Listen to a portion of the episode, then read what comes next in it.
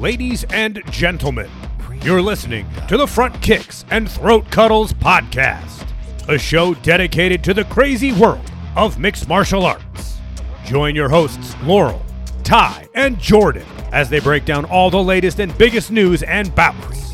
This is the one podcast that will never let the fight go to the judges. Live from your favorite podcast listening device, it's time!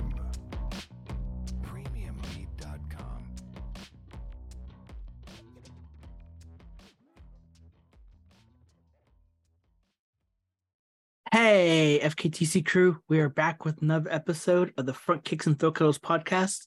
This episode is brought to you by Keeping Up with Max Holloway, because having solved everyone but Alexander Volkanovski, Max beating all these contenders could be bad for the featherweight division. What are we thinking about that? Max Holloway just doing what Volkanovski is doing, which is not good for the division because there's technically two champs. So look at that. Yeah, I think there was there's something I saw. Not sure if it was Twitter or something, but someone had said the featherweight division is the division where you have to beat two final bosses to become the champion. I mean, that is a very true statement.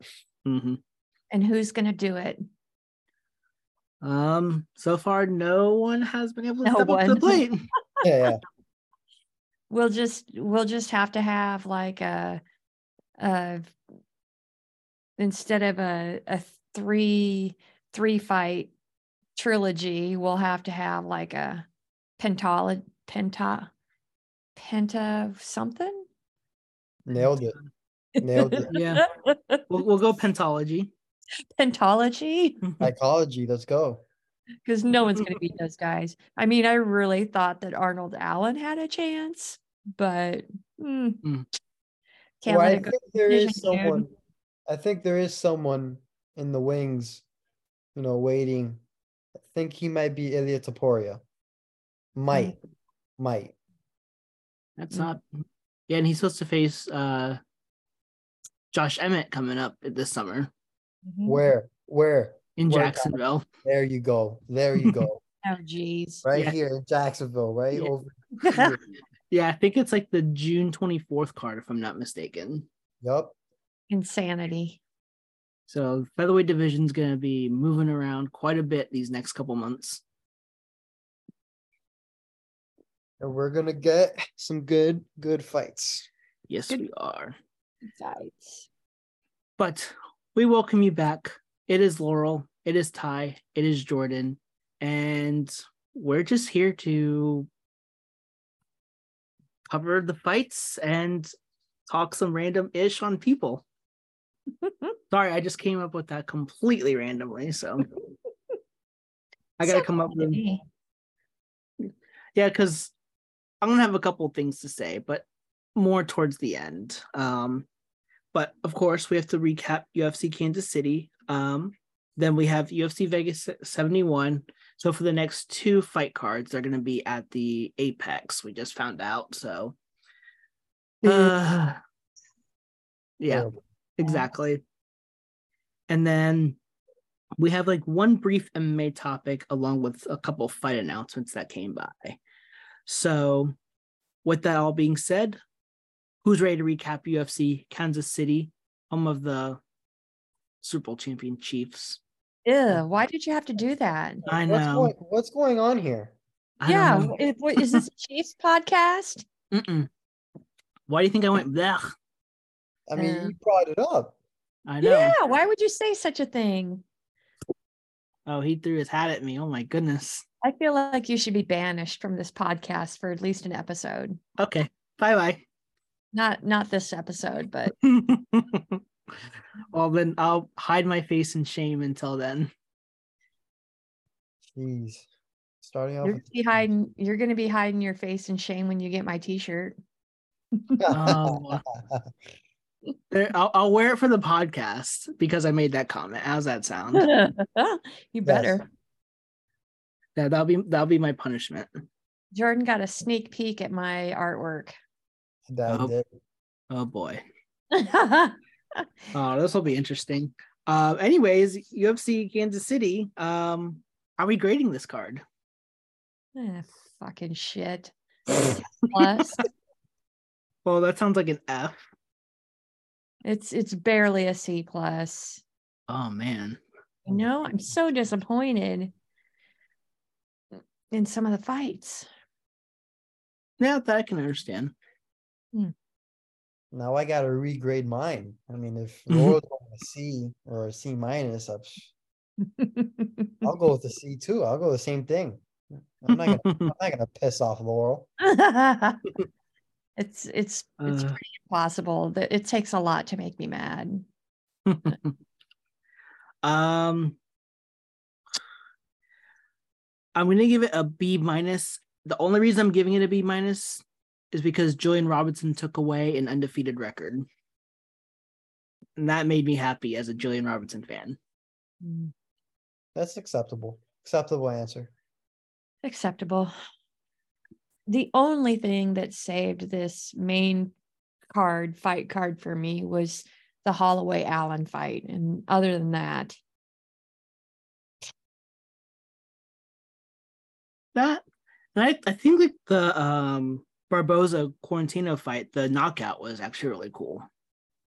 Not cool as in like spectacular Jorge Masvidal flying knee knockout. But be like that. Yeah, no knockout. It's gonna beat that. Don't be tempted to redeem yourself by saying Kansas City Chiefs on this podcast. I mean, yeah, he's trying to win me over by saying that. He's trying to win you over. Look at this. Yeah, never mind. I wasn't trying to win over anybody. Good catch, Laurel. Good catch. Thanks. All right, I see how this podcast is gonna be. Anyways. Let's start with Rafael Garcia defeating Clay Guida via unanimous decision, and the fact that Guida fake retired, which was a little confusing. I mean, I couldn't have been more wrong about this fight, and I had to write about it, verdict, and predict it. That's the worst part. And I had to come up with all these points on how, you know, Guida's gonna win because of his experience, and they're both grapplers, and then he just gets 30-27.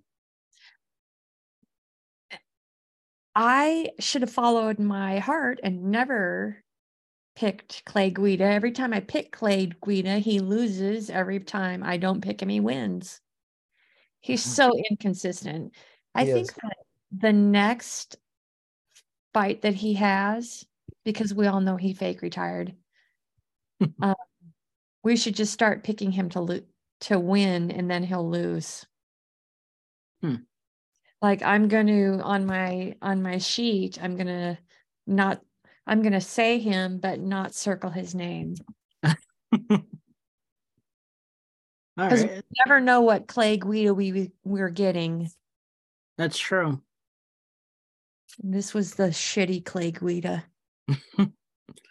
Yeah, definitely wasn't a good look for him on that card, especially with how Garcia was able to control the fight for pretty much, I would say probably a good 12 of the 15 minutes of the entire fight. He was pretty much being controlled, which is not Clay Guida-like at all. Yeah, exactly. Clay Guida prepares for fights like a 2-year-old. Like, whatever the day is, he's just going to decide how he's going to fight it. Fight that day. No game plan. Doesn't follow a game plan.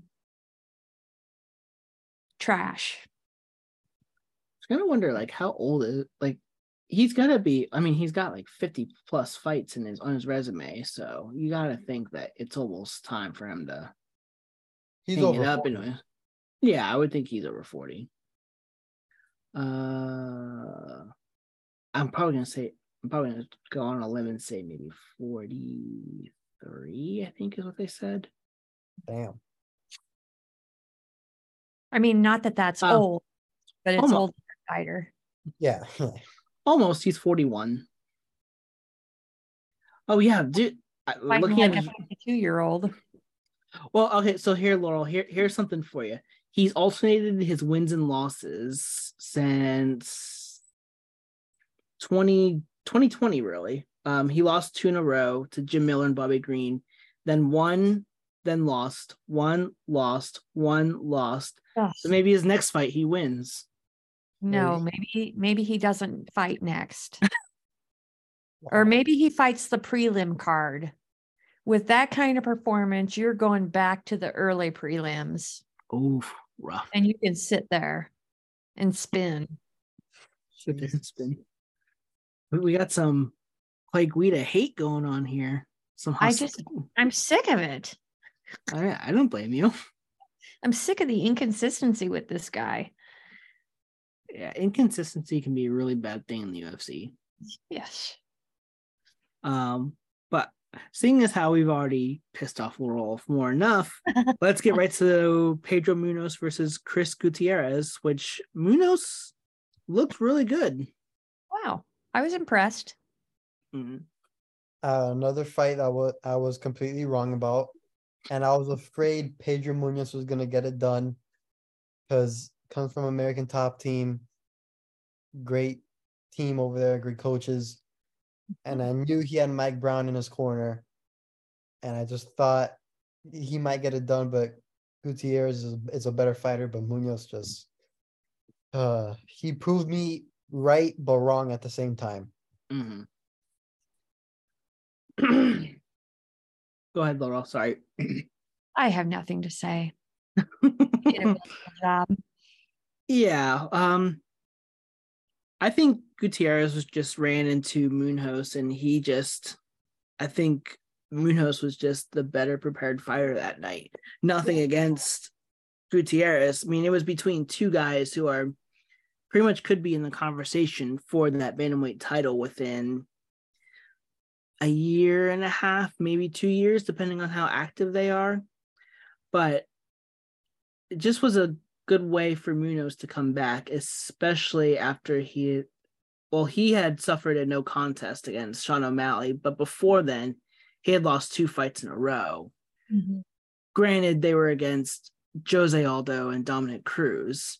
But still, like, to let the fight fans know that he's here to stay. Mm-hmm. Yep. I mean, and then it was pretty even as far as like the almost evens and strikes were concerned, but it was definitely Munhoz controlling it with the grappling and the, because I don't think Gutierrez was ready for, I think he was prepared for a strikers battle. I don't think he was prepared for Munhoz to grapple him up against the cage and go to the ground as well. Yeah. Yeah, just Gutierrez was not ready for, a Munhoz type fighter yet.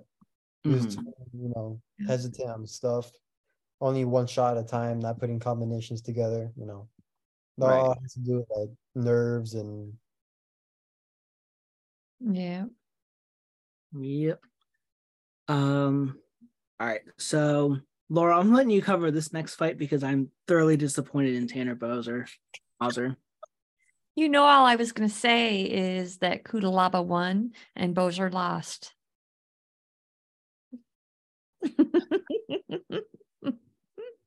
Man, I thought Tanner Boser had a better chin than that. No, when he just got flatlined like that, I was like, oh. Like, he just kept taking hit after hit. I'm like, oh my gosh, like this.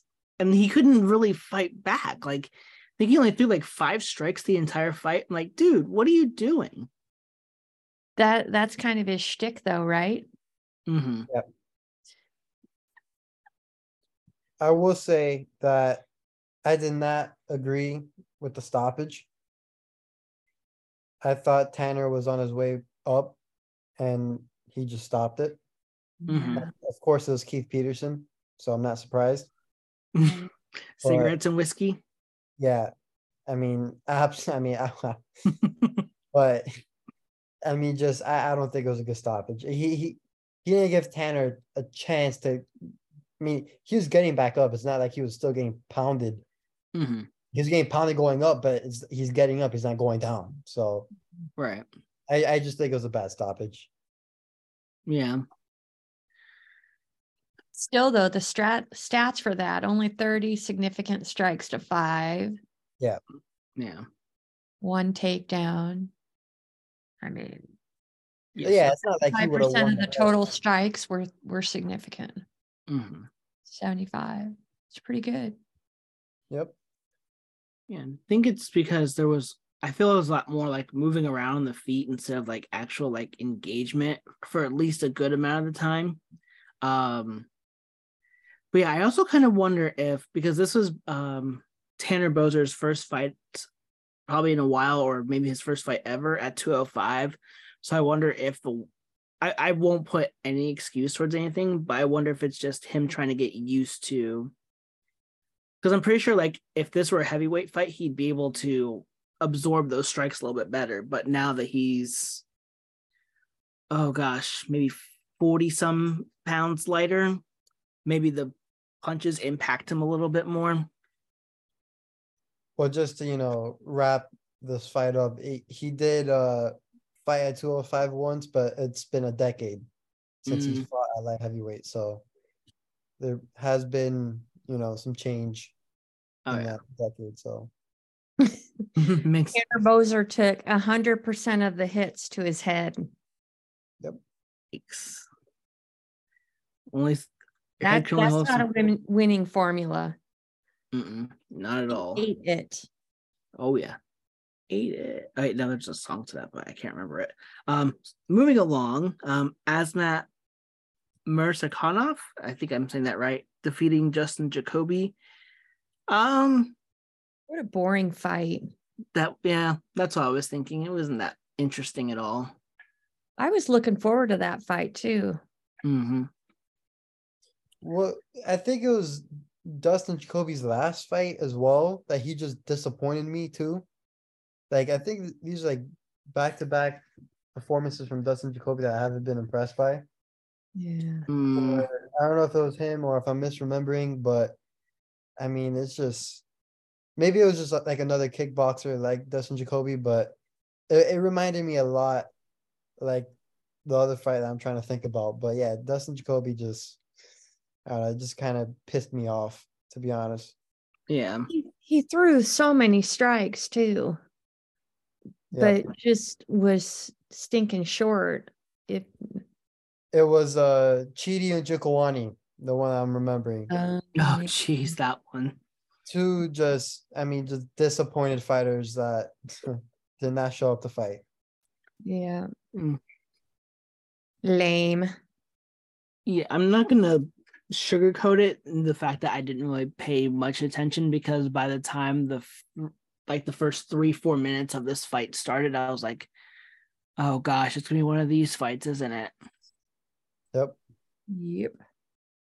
So, but the next fight was good. Yeah, yes it was. Edson Barboza defeating Billy Quarantillo via a knockout, a knee.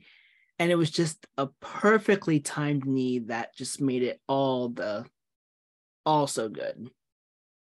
Barboza at featherweight is really good. I mean, he just had one bad fight against Bryce Mitchell. It was a bad matchup stylistically. Mm-hmm. But, I mean, if you pair him up with the right people at featherweight, I mean, I don't know if it's too crazy to say, but I would like to see him versus Max Holloway in a featherweight fight. I mean, that would be raw. That would be amazing. Yeah, so I would like that. I would rather much see that than Max Holloway versus the Korean Zombie. Mm-hmm. Yeah, I agreed. Every time Edson Barboza steps into the octagon, I just think that guy is so fucking stacked. Like, he's like solid muscle, no body fat. He always just looks in top condition. He's so impressive. Mm-hmm. Oh yeah. Mm. I'm allowed to say that as the woman of the podcast. No judgment. No judgment. This is our podcast. You can say whatever you want. But it was just so interesting because of how Quarantillo looked like he was trying to go for that takedown, and I don't know if Barboza just sensed it or if that's what he's planning to throw along, but the knee just connected to the head and he just was flat on his face. oh my goodness, that was impressive. Mm-hmm. Vintage Barboza. Mm-hmm. Oh yeah. Now we get to the main event of the evening. Holloway defeating Arnold Allen via decision. Now, before you came on, Laurel, Jordan had something interesting on how two big media members scored this fight. Really? Yeah, so Ariel Helwani and Brian Campbell. Ariel Helwani, obviously, everyone knows him. And Brian Campbell is the co-host of Morning Combat with Luke Thomas. Mm-hmm. They both scored it for Arnold Allen, which I thought was interesting. I have not rewatched the fight, but watching it live, I thought it was 49-46 max. Mm-hmm. So, Laurel, I would like to hear your scorecards if you have one. Well, I don't do scorecards because I cannot focus on two things at once. All right. Because I'm a squirrel. But there's no way Arnold Allen won that fight. I mean, he didn't do enough. Yeah. He didn't do enough. Mm-hmm. I mean, he was very, I felt, one-dimensional the whole fight. He didn't target the body like I think you have to on those featherweight bouts. Mm-hmm. I don't think that he threw a large number of combinations. I think he let himself get hit too much. I mean, clearly. Yeah. But he just lost all sense of what I thought who he was. He's had better performances. I mean, to your point, Laurel, Arnold Allen by target, only 23% to the body, 13% to the legs. The rest were the head. Yep. Over 63%. For Max, 52% to the head, 28 body, 19 legs. So he was hitting all three phases, all three levels. Yeah, and on a featherweight, we all know featherweights are, seems like, I don't want to say all, but they're more boxer oriented, right? But the lack of body fat on featherweights makes targeting the body better because it hurts more. It's more injurious than, say, for instance, a heavyweight that's packing pounds around there. So I think you just got to spread it out because featherweights can take punches, but the body injury makes things interesting. Mm.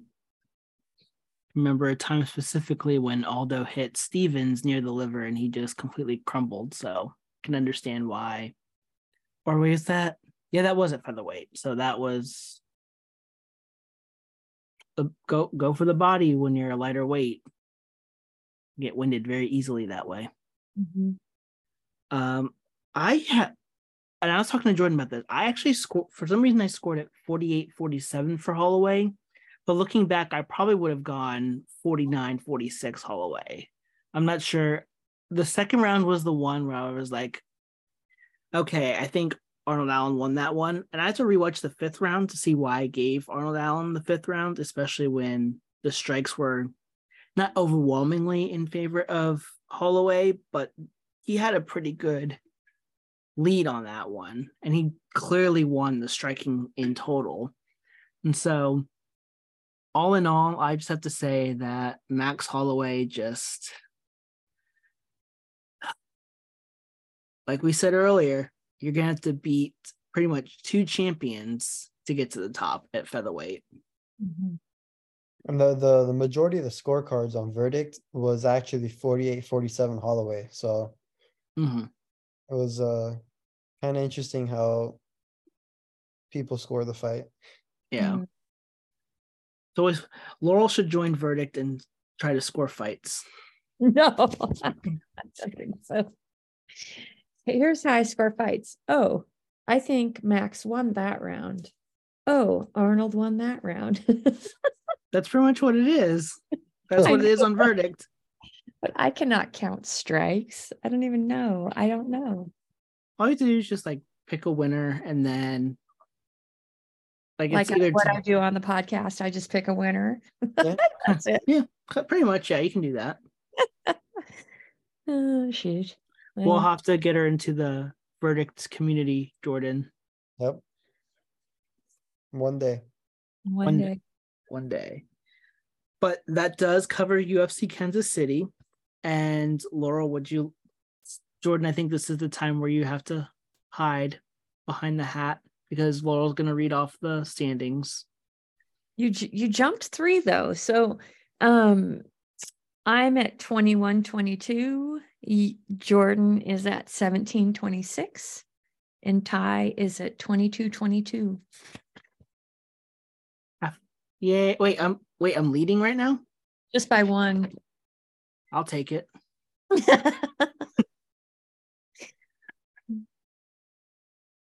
But we do have a new... What's that? No words. No. Well, we do have another card. We've got quite a few from now until Memorial Day, really. So plenty of time to catch up. Hey, this is a difficult card. Oh, without a question, this one was probably the more difficult ones I've had to pick all year long. So our first fight is, let me just ask you two before I go on.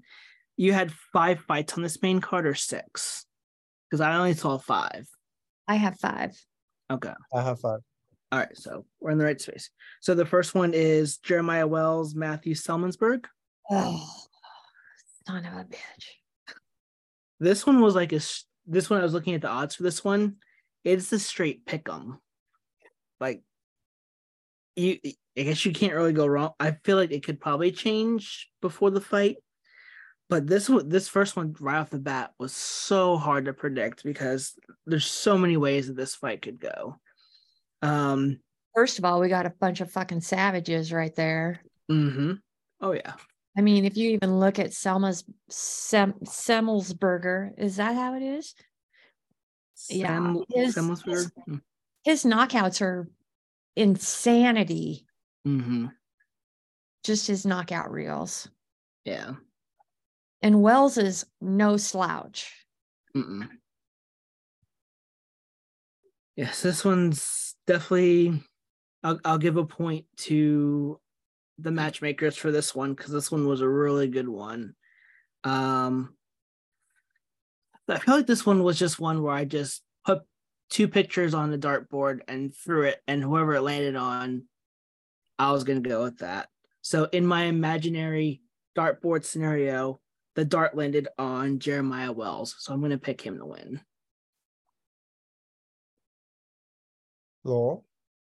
I also picked Jeremiah Wells to win. I think both of these fighters have incredible knockout power. And I think Selmansberger has some crazy accuracy in his strikes.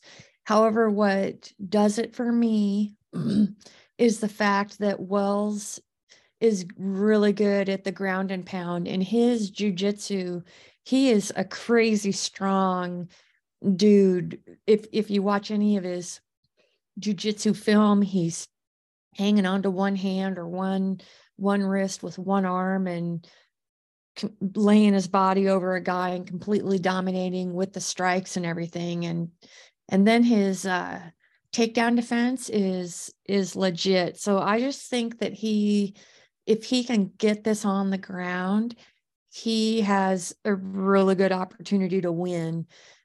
Both guys have great power in their punches. I like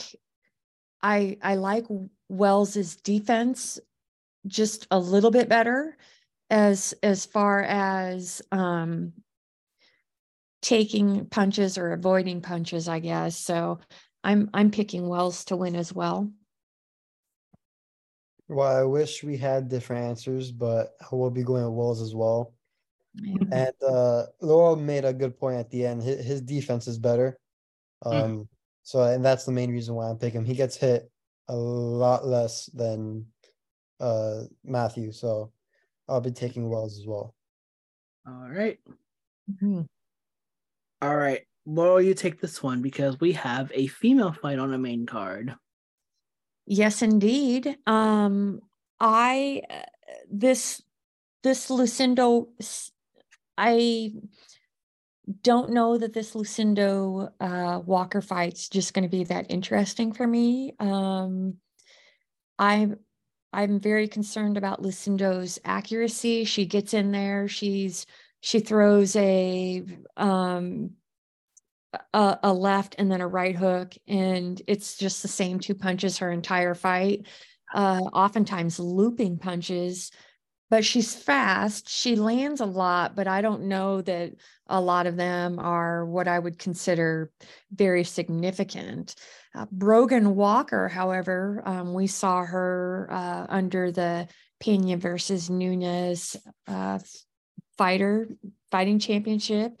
She has great takedown. She's got good use of her leg kicks and her knees. And I just love her right cross. I think that she, both fighters have lost their last fight, but I think that she is a contender and is likely going to win this fight. Oh, Brogan Walker you're going with. Mm-hmm. Okay. I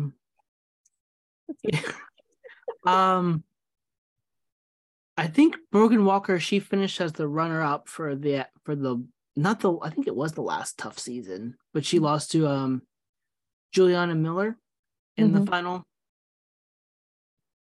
That's what, yeah. So is this? Oh, so yeah, she's fought him before. Oh, yeah. Looking at this fight, Yasmin Lucindo. See, I'm gonna butcher that beyond anything. How did you say it, Laurel? I said Lucindo. Lucindo, okay. What was the goal of that? She doesn't have an A between the N and D. Yeah, Lucindo. The one thing about Lucindo is, while I agree, like there's like those 1-2 where it's like a looping punch. When she hits pretty hard from what I've seen in her couple fights. Brogan Walker, my only question for her is how will she do with the striking defense? Because as you said, like she does well, like with her takedowns. If she can bring this to the ground, then I'll give her a chance here. But I think Lucindo is going to try to keep this fight standing, and like you said, I don't think this fight's going to be the most entertaining. But then, of course, I feel like whenever someone says it's not going to be entertaining, it ends up being like some wild knockout or some crazy submission. I'm not thinking it's going to be a finish because I think Walker's going to try to play defensively, try to play safe. I think Lucindo might try to do the same as well because she knows the takedowns. I don't think this is going to be a fight where fans are booing and doing the wave and all that, and like lighting up. Well, actually, there's not going to be any fans anyways because it's the Apex. But with all that said, I think due to her striking ability, yeah, that light flicker thing, I'm going to go Lucindo here for this one. I knew you would. I mean, Ty, you were just hyping up Walker. Come on. I don't feel like I was hyping her up that much. Well, I mean, I will be siding with Ty here, so we'll have +1 on Laurel. So I am actually very, I don't want to say excited, but I'm looking forward to this fight because Lucindo was the one that lost to Yasmin, who I think is the future flyweight champ. I don't know if you guys remember her, but she's a very, very good Mexican boxer. She's the future. And that was a very good fight. And, I think she gets it done, and I think she knocks her out. Interesting. Oh, you know, I do remember that fight because I think they announced that fight as Yasmin versus Yasmin. I think that's how you pronounce her for Lucindo's first name. And that first fight was a banger. That was a banger. I do remember that one. It was the one where they both were making their UFC debuts. Yep. So there we go. Plus one more. All right, so next we have Bobby Green versus Jared Gordon. So, Jordan, why don't you start this one off? Jeez, I mean, what a fight to pick. I'll just say how it is. Jared Gordon is coming off a win against Paddy Pimblett. And Bobby Green, I don't know if you guys know this, but he is the betting favorite, and the favorite has won in each of his last 5 fights. So when he is supposed to win, he wins, and when he's supposed to lose, he loses. What favors with me picking Bobby Green, because I am picking Bobby Green, is that Jared Gordon does go to the distance a lot. He goes all 3 rounds. He's gone 3 rounds, 5 of his last 6 fights. And Bobby Green is a pressure fighter and a volume fighter, so then that kind of plays well into his game. So I would like Bobby Green to get back into the win column after 2 finishes from Drew Dober and Islam, and I think he gets it done. All right. Go ahead, Laurel. I am picking Bobby Green. I think I always pick Bobby Green. I think he's a great fighter. Oh.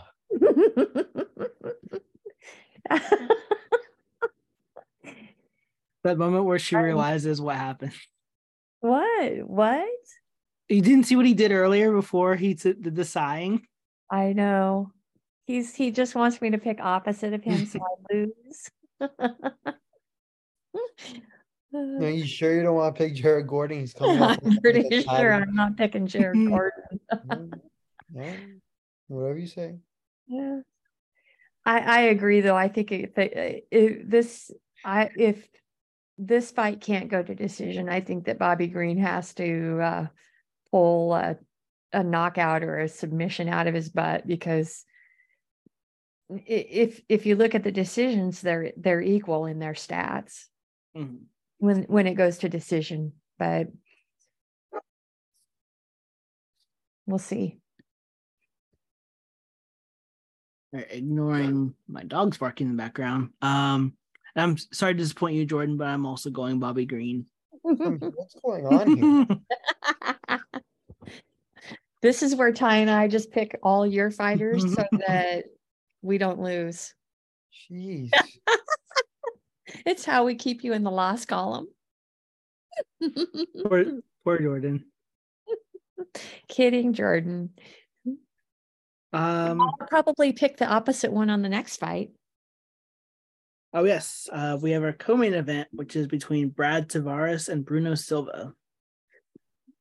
Well, Laura wants to start it first because she wants a pick, so go ahead. I'm picking Bruno Silva to win. Yes! I think that he has a lot of power. I think that... the only thing that could change that is if he gets taken down and something crazy happens, but overall I think that he I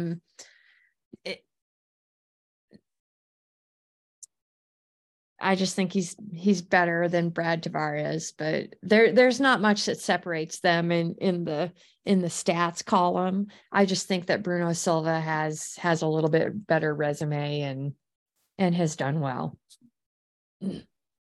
Well, I will be picking Brad Tavares. So that's another plus one. So I'm up to plus 2 now. Look at you counting wins before you won. Yep, there you go. That's how it works. So I do think style makes fights. Brad Tavares, I know he lost against Du Plessis, his last fight, but he did look good. It was a back-and-forth fight. I think they won fight of the night too. So he's become more active now, Hopefully he becomes more active. What I mean by style makes fights, Brad Tavares has won 5 of his last 6 against orthodox opponents. So I think that's going to play in his favor. And I think he gets the win. +2.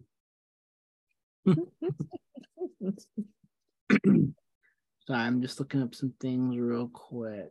Wow, Ty, you're going to Bruno Silva? Wow. You actually are correct. I am going to go Bruno Silva for this one. Usually, though, when Ty and I pick the same, we win. So no, not this week. Even though Silva's kind of like fallen on a little tough times, when it comes to Brad Tavares, seeing his fights, it's really hard for me to pick for him just because he's like when Laurel said about Clay Guida earlier. To me, Tavares can be so inconsistent at times, whereas he's like either on very high ground and then he just sinks down low. And when I come to picks, sometimes unless I'm very sure, I just can't go with someone that's very inconsistent. Yes, Silva's lost 2 in a row, but I was just looking like the two guys that he lost to, one of them was the former middleweight champion in Alex Pereira. Mm-hmm. And then the other one, I can't remember who the other one was. It was Gerald Meeschart. Oh gosh, that makes no, I'm not getting too many to pick, but like he lost to Meeschart. Oh. With a guillotine. Yeah, that's rough. That's rough. But I think Bruno Silva rights the ship this time around. And I think he gets the win. Good. Tavares can get him on the ground. He'll win. 75% of his submission losses are submission. Mm-hmm.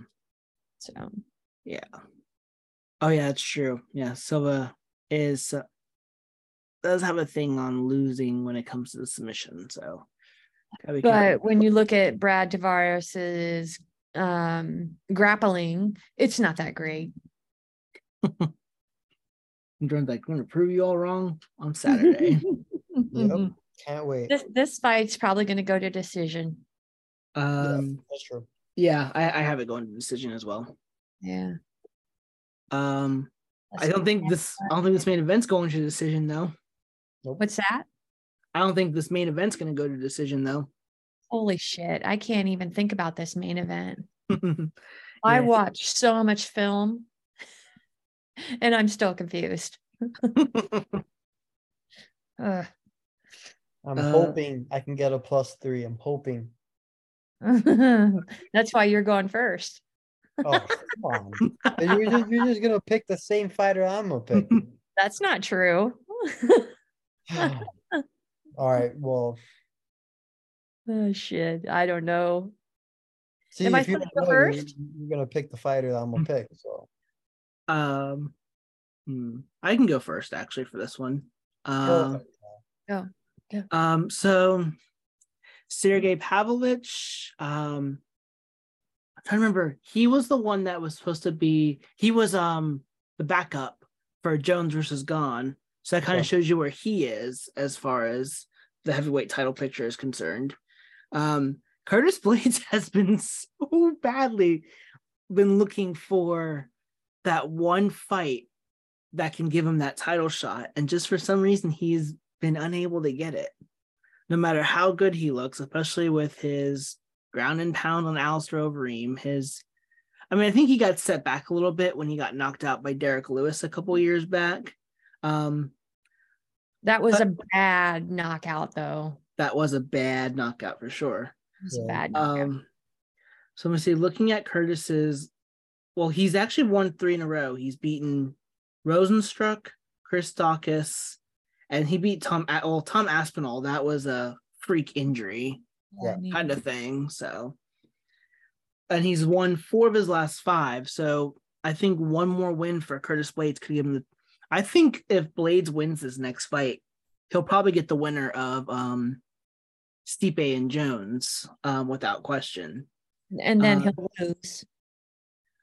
If it's Sean Jones, he probably will lose. Yeah. But he has to win this fight. Yeah, he does have to win this fight, and it doesn't come any easy. It doesn't come any more difficult than going up against Sergey Pavlovich, who. Oh, okay. So Pavlovich's only loss so far has been to Alistair Overeem back in 2018. Since then, he's strung together 5 straight wins, including Marcelo Golem, Maurice Green, Shamil Abdurakhimov. Yeah, thank you. And then he's beaten Derek Lewis and Tai Tuivasa. In the first round. In the first round. Yep, all of his winning streaks. He has not gotten out of the first round in this 5-fight winning streak. Mm-hmm. And actually he's never been out of the first round. Actually, all of his UFC victories have been, all of his UFC fights have not gone past the first round. Sorry, I was trying to think of my thoughts in the meantime. I'm sorry, his first fight against Alistair Overeem it was a loss, but it was the first round. So with all that, so Pavlovich is going to be tricky, but I think if there's anyone that could match up well with him, probably is Curtis Blaydes, because he's one of those heavyweights that doesn't just rely on his striking, he also relies on his wrestling. And the wrestling part of it has been what's really helped him come along and get this winning streak going. And Jordan, I think you just put something, you messaged us that the winner gets something very spectacular. Yes, they do. If you can, yeah, I mean, I would just say, yeah, the winner of this has been promised the title shot. So, and I think if fans can connect the dots, I mean, you can obviously tell that, you know, since Pavlovich weighed in as the backup fighter, mm-hmm. you know, he is next in line, especially if he wins. And I think you could say the same thing for Blaydes. And whoever wins this will have the next shot at the title. Yep. So you got two guys who are on 3-fight winning streaks or longer. Excuse me. With this much at stake, I feel like there could be anything that goes on. I would think because Pavlovich has never gotten out of the first round, I could see this fight ending in round 1. But as much as I want to pick Pavlovich because of this long winning streak, I think what Curtis Blaydes brings to the table could be really challenging for him to control. And so with that note, I'm actually going to pick Curtis Blaydes to win this fight. And I'm going to say first round, TKO, ground and pound. First round? Holy shit. It's brave. I like it. Made some good points. So I'm guessing I would go next? Yeah. Laura, you better not steal my pick.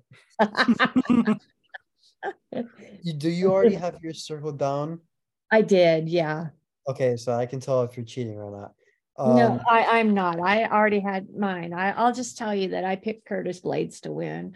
I agree with Ty. I think that both of these guys are incredible strikers. It's just that Curtis Blaydes has a backup, another avenue of winning.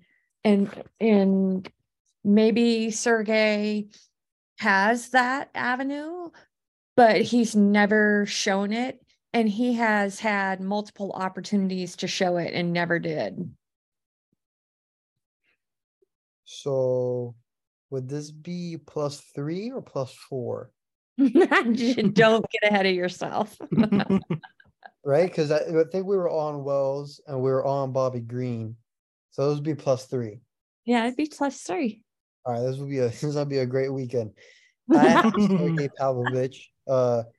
I did have a fighter spotlight piece on him on verdictmma.com. kind of going over his UFC career as of late. You know, he enters this fight on a 5-fight winning streak, as Ty mentioned. He does have 7 wins in his professional career with a minute 15 or less fight time, which is insane. Mm-hmm. First 14 first-round knockouts.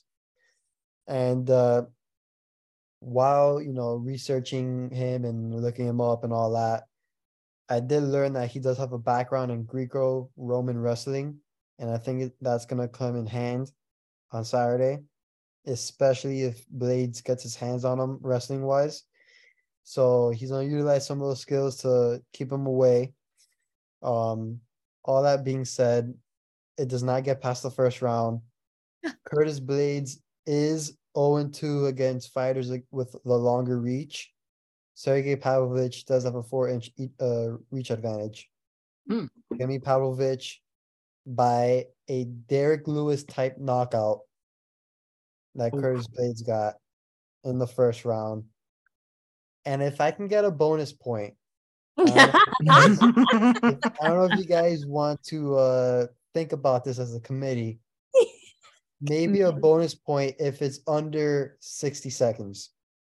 A bonus point? There's no bonus points here. I mean, under 60 seconds. I mean, that's like plus 10,000 odds. The only bonus points is for things like Ty, who jinxed us. All right, I'll just take the win. All right, so that covers UFC Vegas 71. So real briefly, there were some fight announcements or like just some housekeeping things to keep in mind for the next couple fight cards. So if you haven't heard, Moicano was forced to pull out due to injury, and I think Arman was his opponent, and so he was also removed from the card. And so next weekend, we'll actually have Song Yadong versus Ricky Simon, which some people are just like, wait, this could be a boring fight. I'm like, okay, you obviously have not watched a Song Yadong fight. So I will watch some Song Yadong fight before this fight starts. And then let me know. Mm-hmm. All right. Is it okay? The rest of the card, though. What's that? The rest of the card. Yeah, the rest of the card's a little shaky. Little shaky at best. This next fight announcement, I am going to rant a little bit. I did rant a little bit on Twitter last night. They announced that the May 20th card is going to be between the rematch between Raquel Pennington and Irene Aldana. I honestly believe that Aldana should have gotten the title shot against Amanda Nunes. You could even make an argument that Raquel Pennington should have gotten the title shot over Juliana Pena. Yeah. But I didn't say it in the tweets, but Pena pretty much ran her mouth like Colby Cuckington and got herself that trilogy that she honestly doesn't deserve. Wow. And there's your hot take right there. I don't think Juliana Pena deserves this title shot. I think she should have fought in at least one high up contender, at least fight either Pennington or Aldana. And then you can fight Nunes. Right. Or in this case, have Aldana or Pennington fight Nunes, and then Pena can fight the winner, if that's the case. But Pena does not deserve an immediate rematch, and I stand by that statement. But unfortunately, that fight's going to happen at UFC 289, which I feel bad for our Canadian friends that have to watch another Nunes beatdown. Wow, Ty. I mean, what a great job at promoting that fight in Canada. Jeez. I know. Terrible. I agree. I'm not much in the way. The trilogies, at some point they're kind of boring. Mm. Give me something new. With all due respect, Charles Oliveira is the main event for Canada. That's true. Yep. Charles Oliveira, Beneil Dariush is the I think we Oh yeah, because that was announced actually after we were off the podcast that Oliveira versus Dariush is off for 288, but apparently it's being moved to 289. So this will be helpful in many ways. At least it'll make, at least the co-main will be very interesting as opposed to the main event. I had something else I was going to say. And I know we had mentioned, I think I might have mentioned it, that Aldana was supposed to fight. Well, it was rumored that she was going to fight Nunes at 285 because there's going to be three title fights on that card. But just things never came through. And apparently that's, I think, what got Pena really upset, like that she deserves the next shot. I'm like, you got beat for 5 rounds. Very convincingly. I think the only reason the only way this trilogy is probably going to end is that Nunes is just going to finish you off sooner. So I don't know. With some more fight announcements, I can add that UFC 288 in Jersey, they're currently trying to look for a co-main event. Fans can see from Twitter that Bilal is can't make weight, according to Gilbert Burns, and which is odd because he's on a he's doing Ramadan, so he's currently fasting. So, but I don't know much about that, but that's a whole nother story. They're still trying to add to that card. John Jones versus Stipe is not International Fight Week. That's long past. They should announce Volk and Yair is the main event for that. The Leon Edwards situation is kind of funny. They're supposed to do 2 pay-per-views in July. Now it's just looking like it's one. And Leon's probably going to be on that Abu Dhabi card with Islam. So it's kind of weird. Did realize how, I think it was earlier, Islam was asking for the welterweight title shot, but that looks like it's not going to happen. So I don't want people to think, oh, since they're both going to be on the card, they're going to be fighting each other. That's not going to happen. So yeah, just expect, you know, some more fight announcements. UFC Jacksonville should be getting a lot of fights announced, like within the next week or 2 weeks. So we can expect that. And Alexa Grasso might be fighting soon, or have a fight announcement soon. Do we know where? So I kind of want to know this. Don't know where. Okay. But she has been in contact with the brass. Okay. Oh, jeez. I'm assuming it's going to be the rematch, right? It's leaning towards the rematch, yeah. I mean, it's understandable. But, I mean, again, not only do things happen, but you never know. Shevchenko can be training right now. She suffers an injury. Right. I'm not saying that happened, but it can happen. You know? Right. It just happened with Oliveira, and, you know, I told you guys off air that, you know, he suffered an injury a week ago. He was going to pull out, and then we all heard the news. So things can change, but as of right now, it looks like it's Valentina. Yep.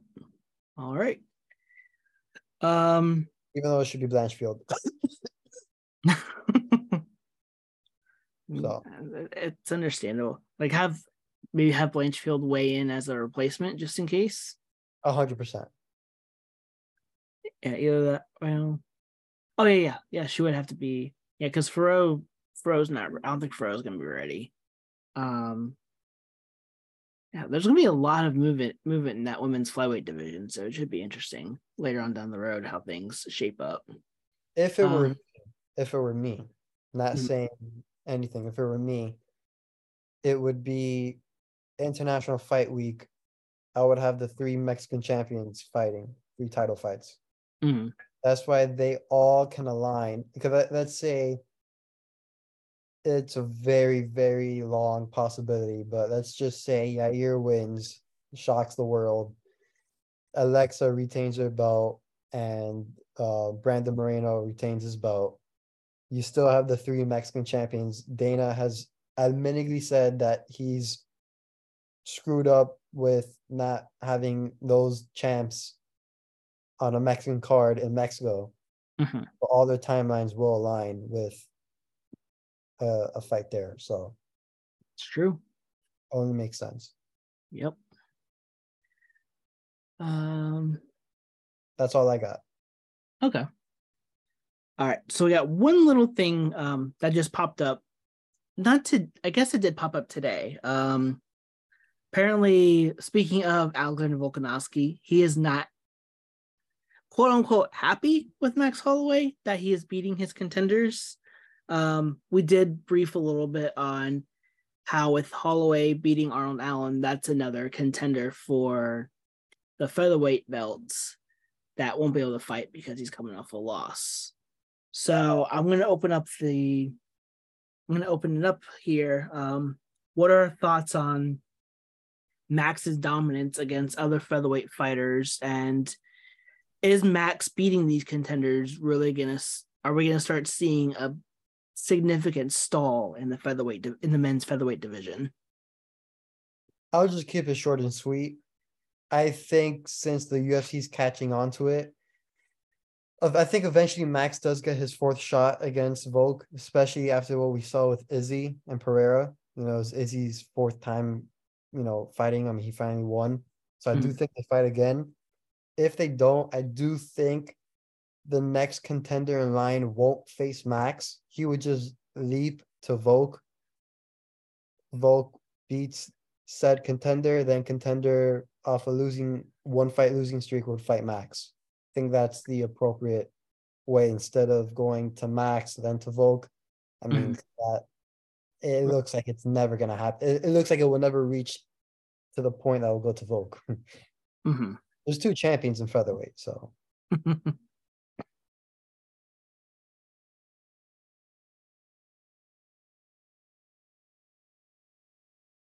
Hey, Laurel, you're muted. I've been coughing, so I had to mute myself. That should be another +1. I tend to agree with Jordan in order to prevent the division from kind of stalling out. The next guy should fight Volk and then go back down to Max. And if he can beat those two, then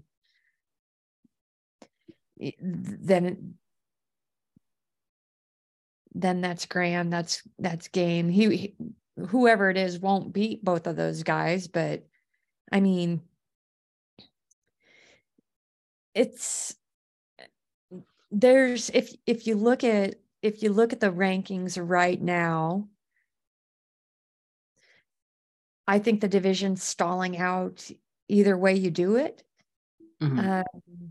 Just because there's been no guys coming up through that division that are great.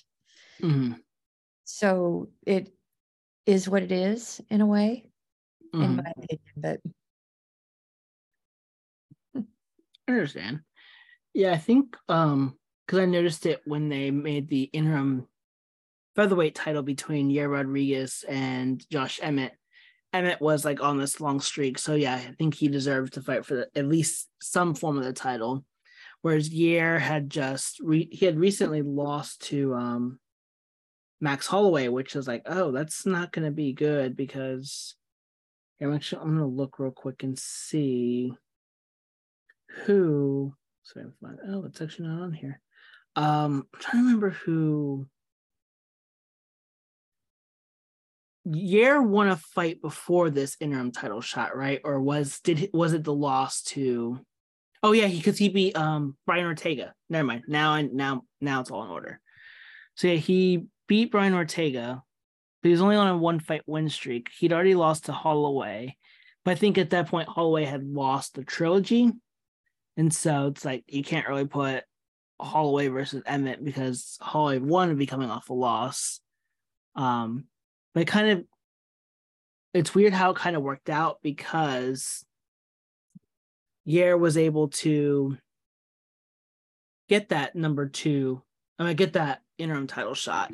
So there are ways around the whole Max Holloway dominance. As far as him and Volk fighting, I mean, he's not going to beat Volk. Holloway's not going to beat Volk. No, Yair isn't going to beat Volk. Yeah. I mean, crazier things have happened, so I'm not gonna. Doesn't believe in miracles. Yeah. I mean, the way it looks right now, at least on paper, Volk definitely has the edge in every. Well, not in every category, but almost there. But like we saw with Alexa Grasso, like we saw with, there have been a few fighters. The Grasso one's the freshest one that's in my mind. Beating a dominant champion. Even though Volk has really only defended the belt 4 times now, and 2 of them were against Holloway.